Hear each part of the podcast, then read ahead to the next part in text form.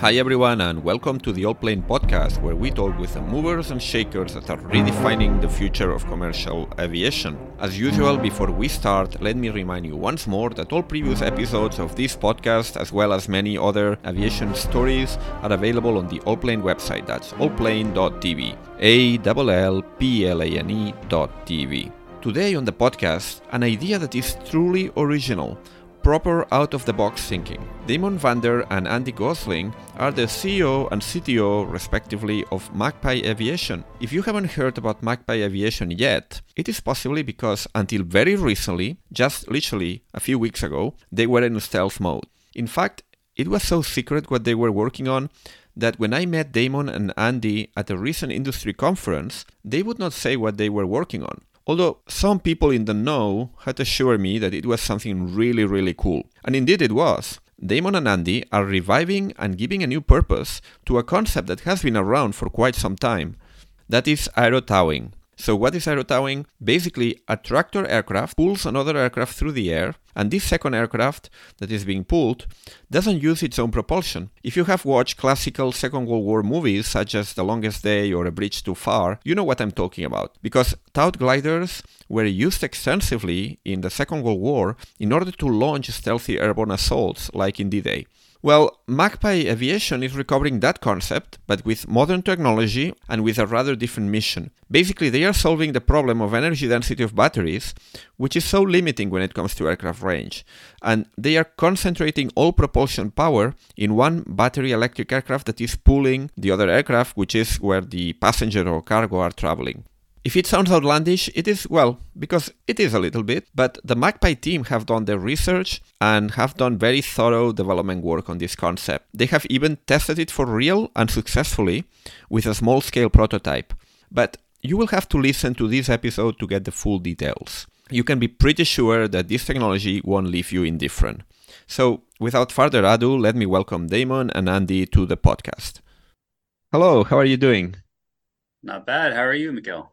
Very well. Um, it's great to see you again. We met just, I think, about a month ago in Nice, uh, the European Regional Airline Association Conference, an event packed with uh, lots of interesting insights and very interesting people and companies. And that's the place where I heard for the first time about Magpie Aviation, which is the, the company you guys are leading and, and, and growing. At that time, it was kind of secret. I didn't know exactly what you guys were up to what you what sort of technology you were developing. I only heard from a common friend of us that it was very very interesting, and indeed, just a couple of weeks later, you went public. And I must say, I was very impressed because that was something that is really original. I mean, I'm seeing all the time new projects, new ideas in, in the field of sustainable aviation and innovation in aerospace in general but I must say yours was really, really one of a kind. So really grateful that you guys found some time to, to be here on the podcast and tell us a bit more about this project. But first of all, like every guest, I, I'm going to ask you to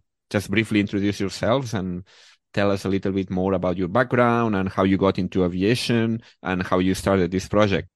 Yeah, I guess I can, I can start. Um, so I started in electric uh, aviation in 2009 I joined as an intern at this company, Makani Power, that was trying to um, use tethered aircraft for power generation. You can think of it like deleting everything but the tip of a wind turbine blade. Uh, pretty challenging business proposition. I had just been looking for something to do before a, a climate science PhD and uh, ended up uh, as the chief engineer and then as the interim CEO at the company uh, after my boss there um, died in the office, a fellow named Corwin Hardham, incredibly talented and very much before his time. We found a good home for uh, that company and sold it to Google.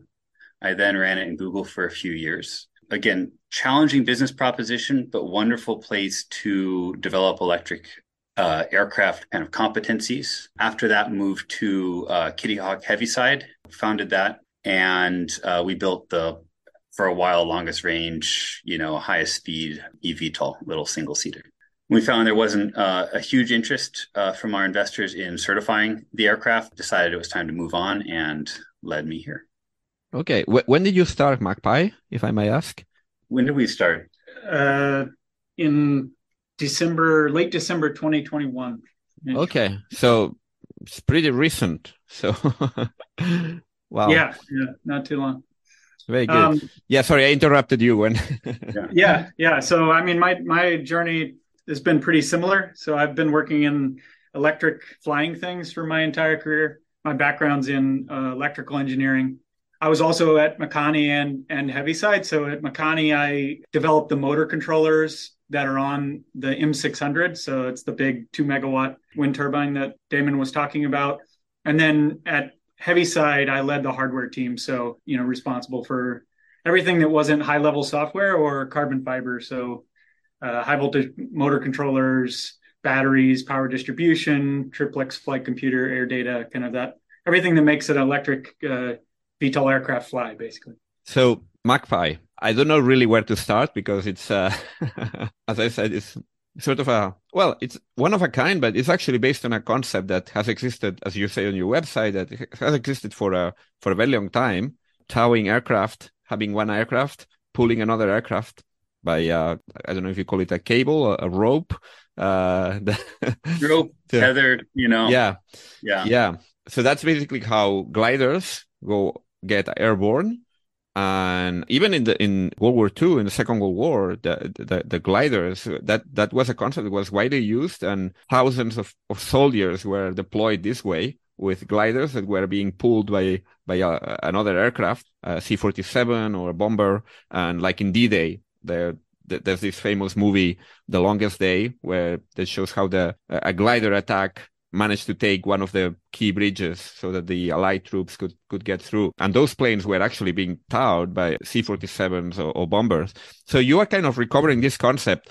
Um, I think it's best if you explain in a few words how it works. Uh, just in a few words, yeah. I, you will elaborate, but you have a hybrid electric aircraft that wants to go from point A to point B. But the problem is that the batteries right now, they don't have enough energy density to make long distances. So what you propose is that this aircraft takes off, it flies for a while, and then when it's in midair, it's met by another aircraft that it's packed with batteries and the two aircraft connect and the aircraft with the batteries, which is a fully electric aircraft, then pulls the other aircraft part of the way until it's closer to the destination and then they disentangle from each other and the hybrid electric aircraft ends up landing on its own power. And that way you extend the range of the hybrid electric aircraft. So can you tell us a bit more about that? Because I'm, I'm really fascinated by this. yeah. Yeah. Maybe start with the motivation. Yeah. Yeah. I mean, let's start with the motivation and with, you know, um, kind of an analogy with electric cars. Um, you know, I think we're aiming towards 20% of global sales being electric this coming year. So they're, they're really taking off. They're becoming very cost competitive. But for them to do so, you know, people had to find a way to get range when you want to go on a road trip, when you want to drive longer than your commute. Indeed, I had a I had so like, this experience recently. I had to drive, uh, I had a long drive ahead, mm-hmm. and uh, it was a small car, mm-hmm. not the car with the most range out there in the market. But actually, I, I didn't make it uh, on time because I had to stop a few times to stop to charge to recharge battery. So I, yeah. I know what you're talking about. yeah, yeah. So um, you know, with electric cars, with the ones that do charging um, really well, which unfortunately is only uh, probably Tesla at this point. When you want to do a road trip, you have about three hours of range before you have to stop and charge and then the charging can be you know 30 minutes. So it actually works very nicely to have a supercharger network to get you your range. When you're building an aircraft that uh, kind of stopping and charging when you might you know want to take a bathroom break anyway that doesn't really work because one your your range out of an electric aircraft it tends to be about the same but you're going faster so it's like an hour and if you have to stop and land every hour, you give up the whole advantage of flying just True. because of the cycle time, uh, getting on the ground, taxiing, plugging in, all that. It really is um, a lot more than uh, for a car. Yeah. So basically, our approach, you know, starting from the, the fundamental assumption battery electric because it's far more efficient, it's the clear winner in the space, it's the leading technology for any industry where it's kind of feasible battery electric, you need to find some way to get the energy to the aircraft to get the range because the batteries they're getting better at mo- a moderate rate Um, so there's no magic battery out there probably that's going to just get you the range. We're going to have a, an expert yeah. in, ba- in in batteries here yeah. in the podcast just in a in a matter of days. Yeah. So yeah, you're Great. right. Still, yeah, wonderful. Some some advances, but still a long way to go. Yeah. But if you say, you know, they're going to get better at a gradual rate, maybe the same 7%, give or take, that it's been over the last 30 years on average, and they're going to get cheaper at a continuing, pretty impressive rate, which has been about uh, 90% price drop per decade over the last uh, 30 years, then you come to the conclusion, you know, battery chemistry won't save us. Batteries will be the cost effective option, but you need some way to get the range and that's where the towing concept comes in. I have a few questions. Well, quite a few actually. Um, this system would require a degree of coordination between two elements here. One is the element, one is the aircraft that is carrying the, the people or, or, the cargo, and the other one is the the towing aircraft. So first of all, you're designing the the system that would connect both. How much of this whole system are you are you designing and getting involved in developing? I'm assuming that some of these aircraft could be just a conventional aircraft that can be adapted, and and also the the towing aircraft that it's going to be is going to be basically like a flying battery. Is this going to require a specific design, or you're going to adapt uh, an existing airframe and and then fill it with batteries and just connect this um, sort of connector mechanism between between the two, the, the cable and the and, and the, this uh, system that it's a bit like the air refueling. So if yeah. when you see the images, it, it, it reminds you a lot of what the military do when they have to refuel mid-air. Even if you in your website you say that it's easier. I'm not an expert, so I don't know exactly what how does it work and how it differs from the mechanism and uh, used by the by the mid-air refueling. Yeah, I mean we can to start like back to your your first question. Um, you know, which piece are we working on? Right, we we we started by focusing on what we see as like the most novel and new technology, which is how do you connect aircraft in air easily, safely, and reliably. And that hasn't, to our knowledge, been demonstrated before. So we, you know, the the thing we did in March where we we hooked up our um, our uh, PIK 20D to our uh, uh, Pipistrel Virus. That was a that was a world's first, and and that consists of you know the probe that you put onto the front of the payload aircraft the winch and, and tow line system you put onto the back of the tow aircraft, and what we call an active hook, which is at the end of the tow line. It looks a little bit like a aerial refueling drogue, except that it's actually um, has its own avionics and its own controls such that it can position itself directly in front of the payload aircraft.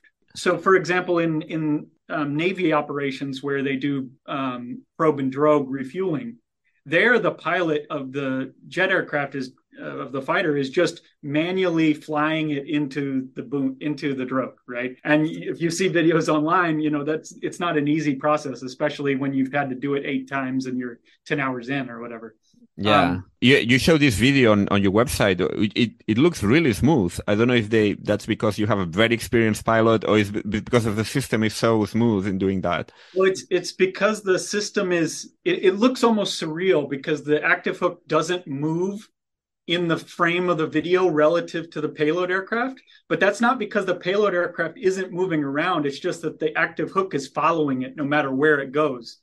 So, you know, if you hit a vertical gust, the active hook just goes up with you. Um, if you translate left or right, it just follows you left or right. And so the pilot isn't having to control any lateral or vertical positioning. They're they're purely responsible for monitoring the closing rate between. One of the things I'll I'll add just on the you know the degree of coordination and working in the airspace is you know nice proof point for this is that we're able to go out and do it today. So it you know, I think it sounds very different to people than typical commercial operations today because it is, but it's not that typical from um sorry, not that different from typical operations in the airspace today. It's like we go out and we do practice rejoins and we're able to go out and and you know get off tow, get on tow, and basically make every element of the system work um, now, um, which we think is a pretty big proof point that we could do it, you know, commercially someday so then you right now you're focused on on the let's say on the connecting system between the two aircraft and then are you planning to get involved in designing uh, So- some element of the of some of the flying elements. So the one of the two aircraft that are flying, or that would be something that could be retrofitted into an existing aircraft. Yeah, so we're we're basically doing everything um, in a way where it's possible to do with retrofits. Obviously, with battery electric, just the way that the aircraft has to be built for a very efficient battery electric, you do end up wanting to eventually go to new builds. But part of the um, value of the system we're doing is that it works well with retrofits as well. So, just for example, we've baselined internally a 19,000 pound uh, which is you know the top end of Part 23 of you know small aircraft. We have baselined a 19,000 pound aircraft design, working with uh, Neil Wilford, who designed the uh, SkyCourier, which, as you'll know, is a 19,000 pound uh, cargo aircraft. It's a very similar design problem, and we basically used our reference design there of what is a very practical, certifiable Part 23 aircraft for a tow plane to drive a lot of our longer term calculations. Now, will we build that someday? Our hope is not in a way like it, the, the ideal scenario is that um, we see all, all the other players in the space come along and we make our little tow system. But, you know, the, the optimization for an electric aircraft is very different. So we're certainly considering whether that's a path we'll go in in the long run.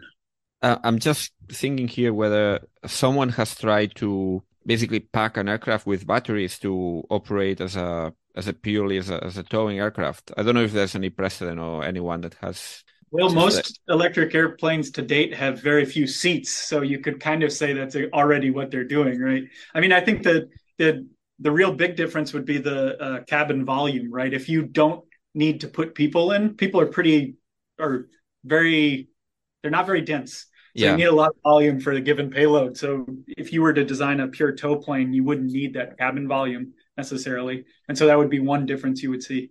But is Um, it that easy to replace, let's say, people with batteries? Because I guess there are uh, like thermal and volume and weight issues here to consider, and and the regulators also would like to have a look at that, how how much battery you can pack in a in a specific cabin or something Yeah. like that.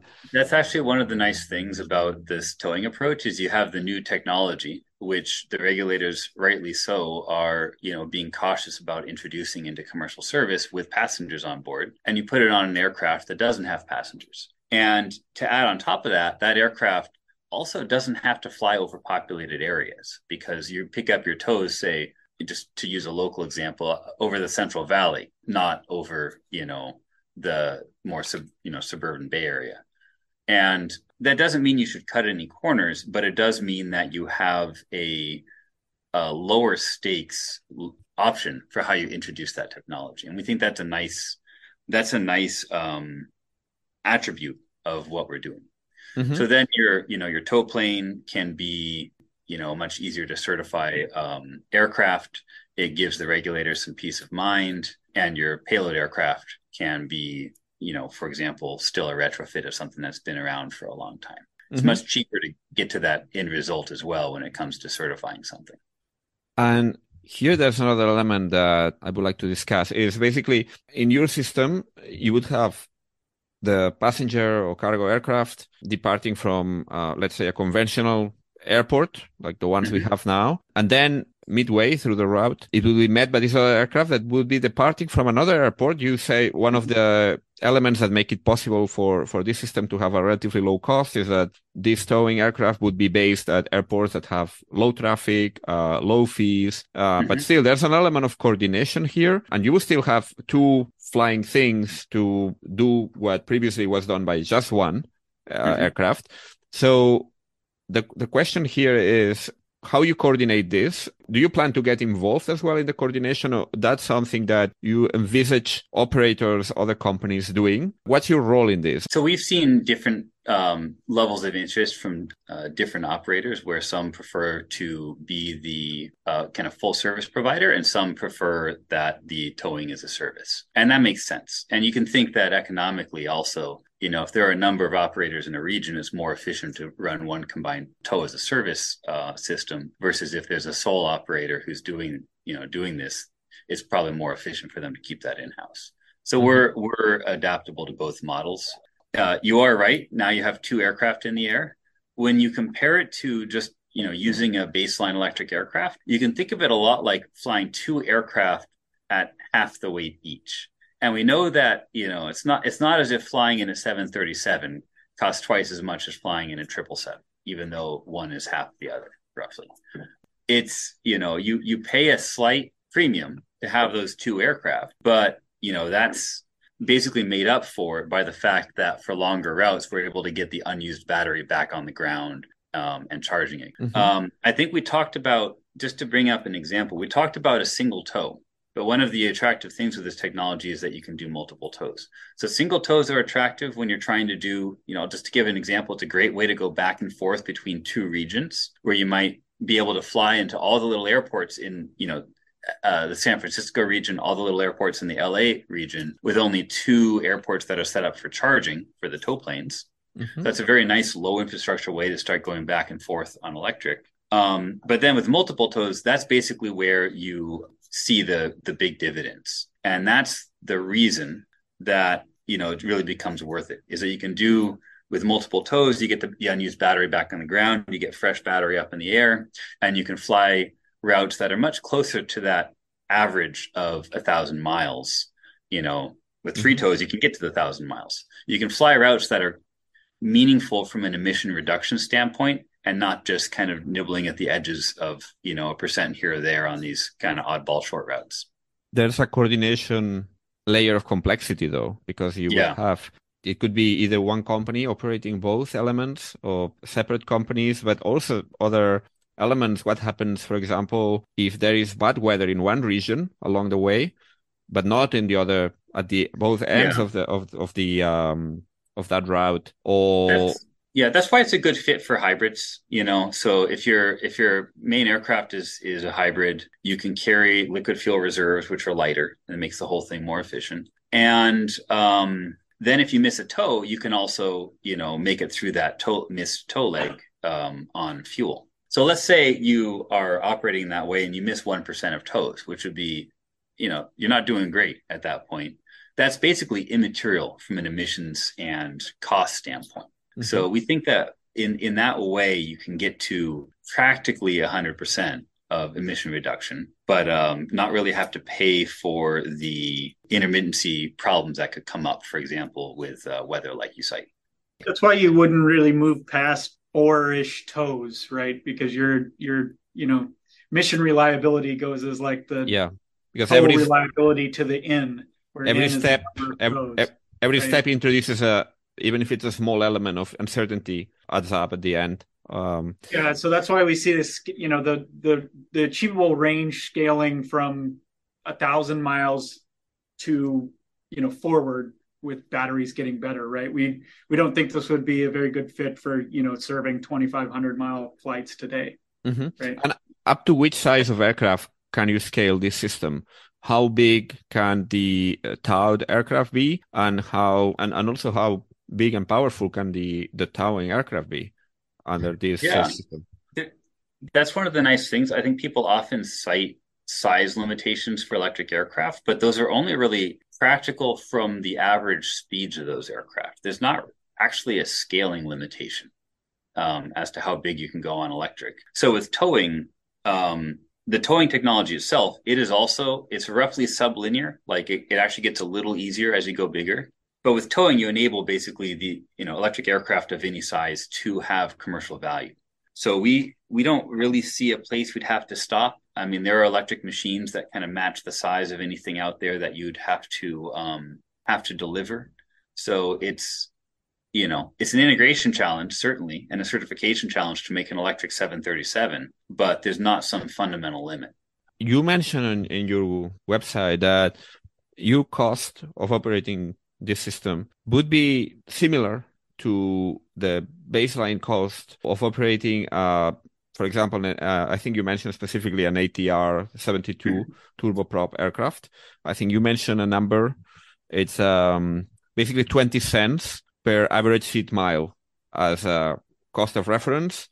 Mm-hmm. And mm-hmm. your system might be slightly higher, but not too much, and cheaper than flying with SAF or with hydrogen.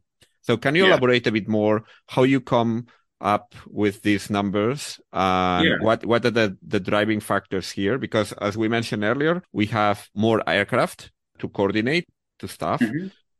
But then I guess well there are savings or the fact that one of the aircraft is not actively consuming energy during part of the of the route. Uh, what what are the what are the elements here contributing? yeah. To to this cost so, equation? Um, I can give you some of the assumptions that go into that one. We assume that um, uh, electric propulsion will end up at roughly half the maintenance cost of uh, gas turbines. There's a good reason to believe that they don't get hot. You know, you don't. You're not trying to operate it right. You know, a little bit above the melting point of the metal in in the device, which is what gas turbines do.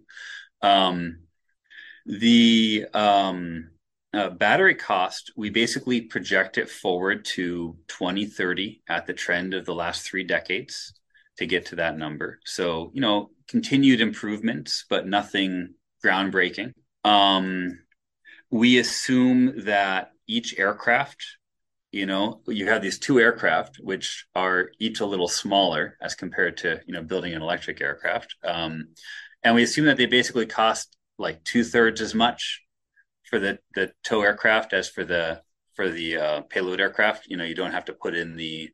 Uh, it's kind of like a freighter conversion a little bit in that you don't have to put in the seats and cabin, and you don't really need a lot of the systems involved with keeping a bunch of um, humans alive um, and and yeah. happy in there. So I think that that's kind of a reasonable range to be in. You know, that's kind of the simplistic view, right? So your your energy cost comes down, your maintenance cost comes down, but now you're paying for some extra pilots and you're paying for, you know, some extra aircraft. And so it adds up to a little bit more than today, but comparable. Um, we've also done a much more thorough analysis where we look at, you know, actual block time costs on ATRs and we do the breakdown of an airline. Um, working with a consultancy, um, aviation economics in in in the UK, to make sure we're you know doing that accurately and that comes to by and large the same conclusion as the simplistic model so hopefully that gives you some intuition for how how that pans out the end result is kind of an unintuitive result right yeah. it was actually something that we kind of prevented us from starting this company for several months because we kept thinking oh no that like our spreadsheet must be wrong right and we would yeah. go in one level deeper and and mm-hmm. and look in more detail. And then finally, we hired a consultancy to check our spreadsheet and make sure that we weren't, um, you know, uh, drinking any any Kool Aid or at least too much of it. Yeah. and you know, in the end, you know, do we just kept finding that this unintuitive result, which is like you, it turns out you end up kind of on parity with Jet A, right? Which even parity with Jet A is is a lot cheaper than SAF, for example. Mm-hmm. That's another way to think about it too. Sorry, we've rattled on for a while about it, but it's like battery electric is on this amazing cost curve. So eventually it's functionally free. And at that, like at some point you're willing to do, you know, a little bit of operational, you know, hassle to get uh, a, a fuel that's just on a totally different, you know, uh, cost scale than the alternative. Mm-hmm.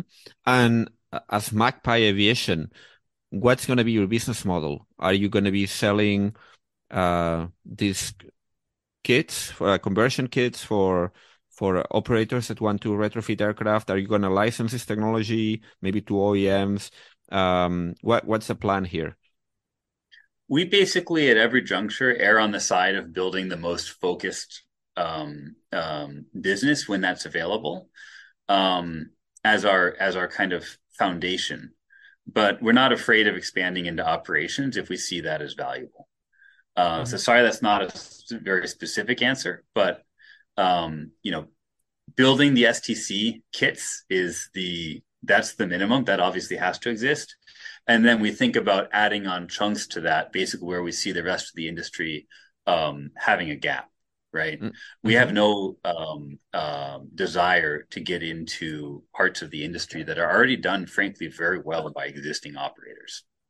What about certification? Have you been talking with the FAA about this? And what do they think?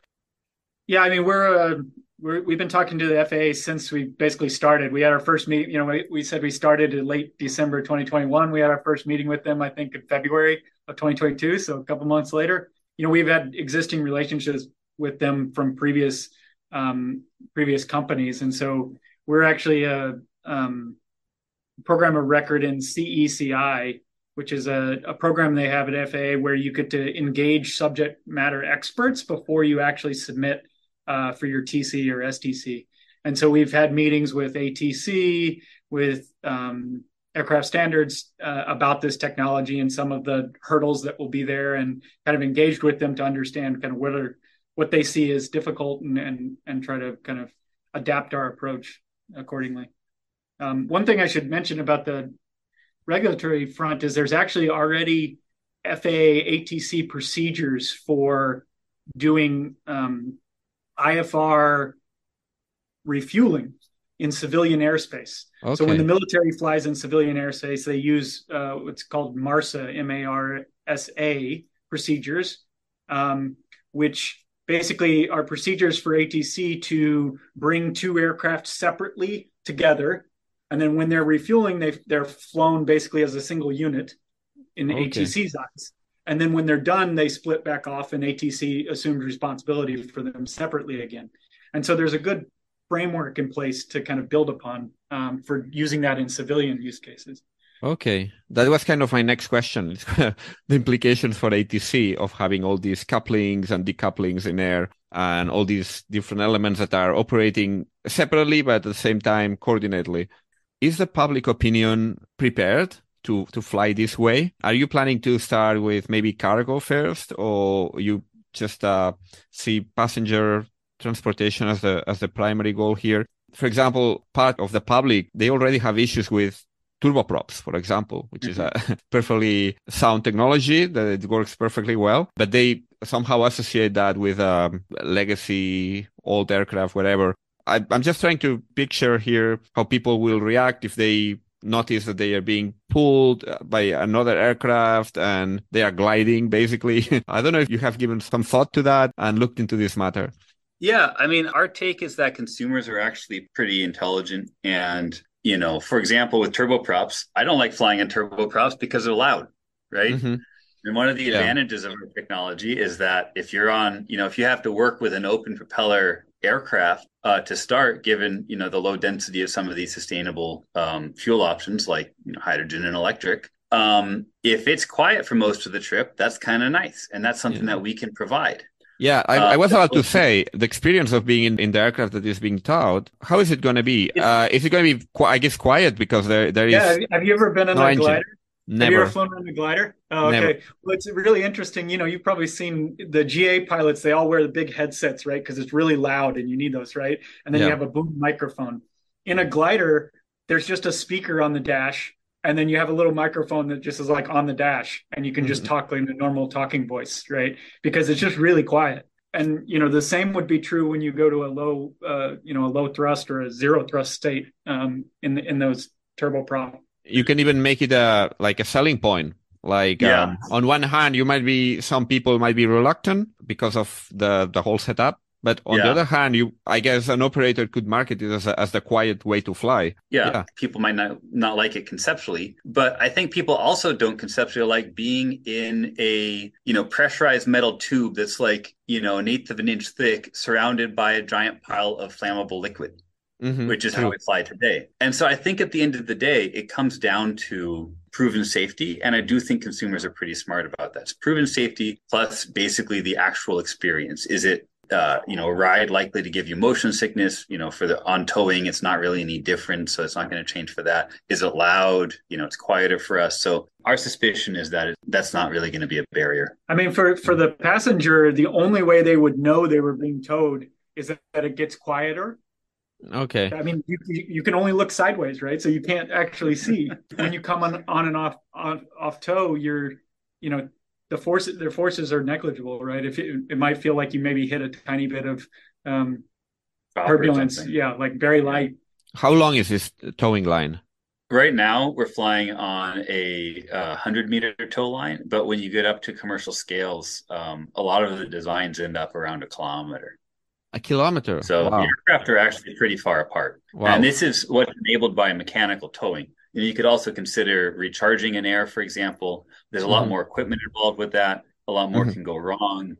And, you know, that cable is a lot heavier. So mm-hmm. as much as we draw the comparison to aerial refueling, we actually get a lot of advantages over aerial refueling from that large separation.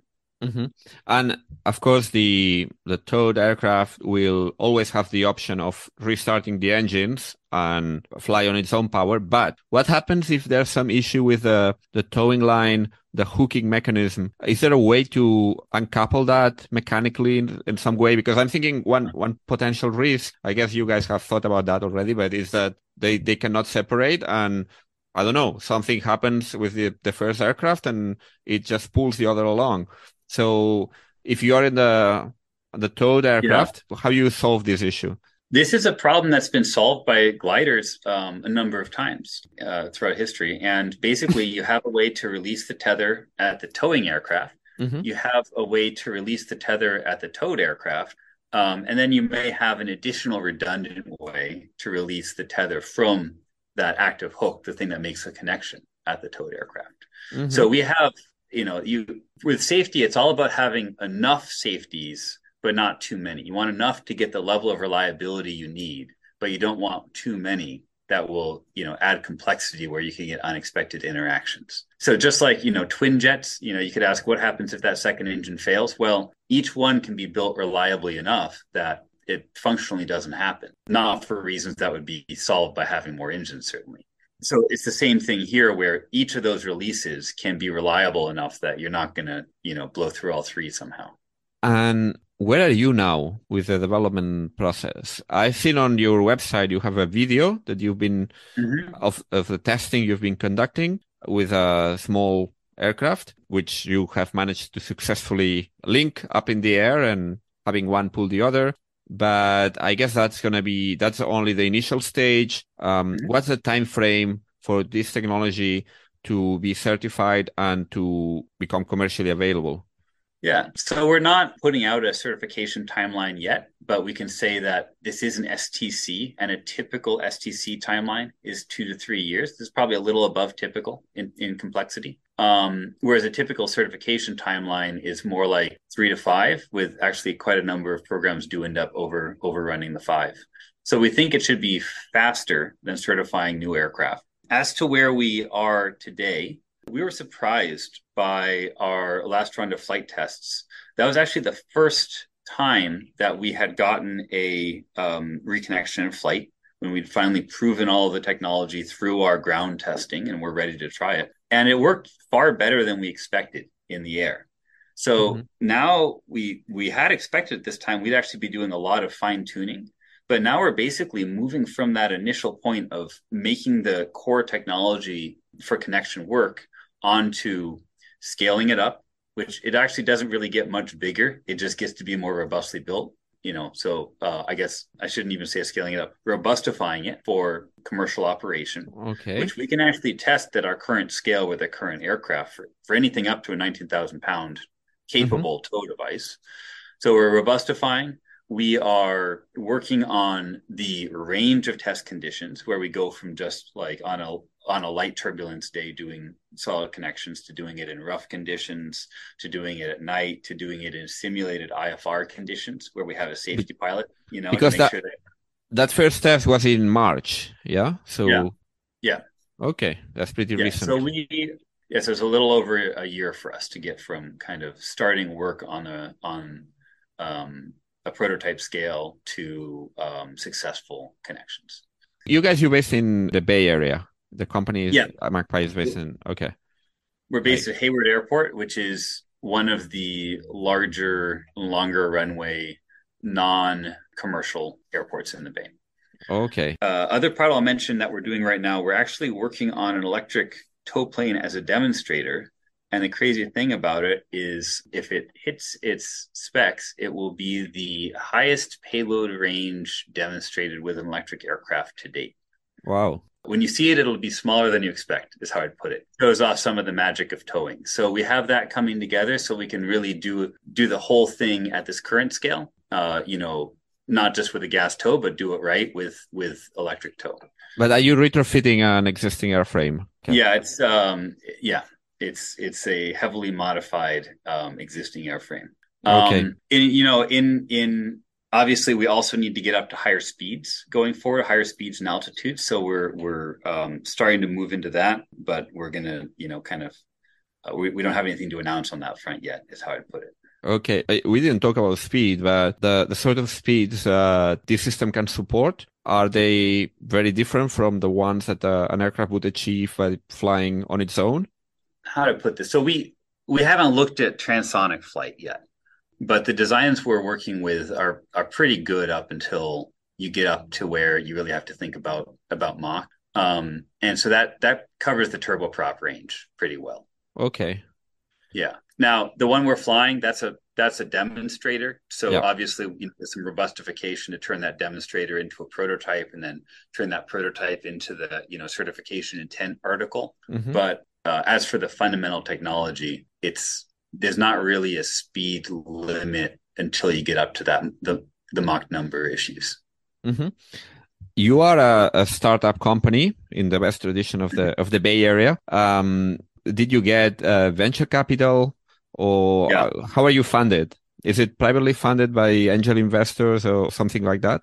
Yeah, so we're funded by a combination of um, grant, contract. Uh, you know, we're being paid for delivery and equity investment. What do you mean that paid for delivery? Oh, we, for example, um, we have an Air Force contract where we're we're you know paid for deliverables to them. Ah, And they- okay. yeah. Okay. So there's some um, government research money as well. Okay. Makes Yeah. sense.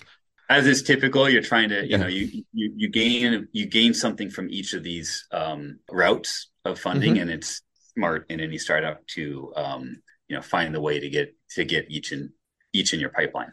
You had this big announcement just a few weeks ago. What's the next big thing that we should be uh, looking for? We're really big on talking about what we've done as much as possible, more so than what we're going to do. Um, so I don't think we'll have anything to say right now, but I think there'll be some exciting stuff coming up.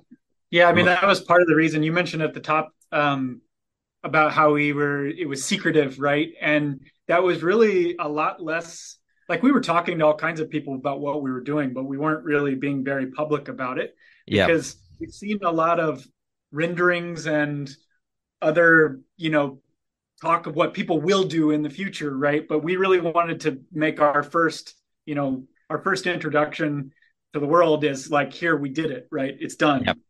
Yeah. Here's Yeah. the Yeah. video.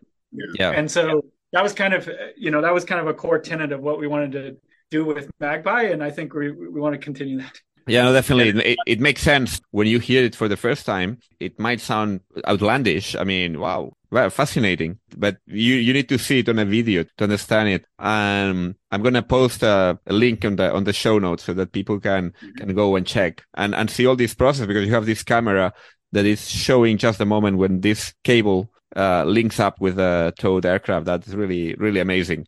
So yeah, for people that want to learn more about you guys and about what you are doing, I guess they should go to the website, which is Well, they should listen to your podcast, right? Yeah, of course. Yeah, that's the first, the first, the first step. But then, um, I think we, we should send them to, uh, magpieaviation.com. Uh, we, you have a nice website. It, it's not overwhelming in terms of information, but you've got all the essentials and, and there are the videos and a nice description of, of what you guys are doing with maps and graphs and all sort of visual resources to, to help understand what you guys are up. The other place to look for us is on LinkedIn. We we put out a couple blog posts um, on LinkedIn, and we're going to probably continue to do that just to explain some of our thinking about the sustainable aviation uh, sector. Yeah. Yeah. We see it again, you know, a fair bit of hype in the space. So we're trying to, um, you know, put out enough information to explain how we reach the positions we reach on, on, you know, battery electric being a clear, you know, kind of the, the technology to really focus on moving forward.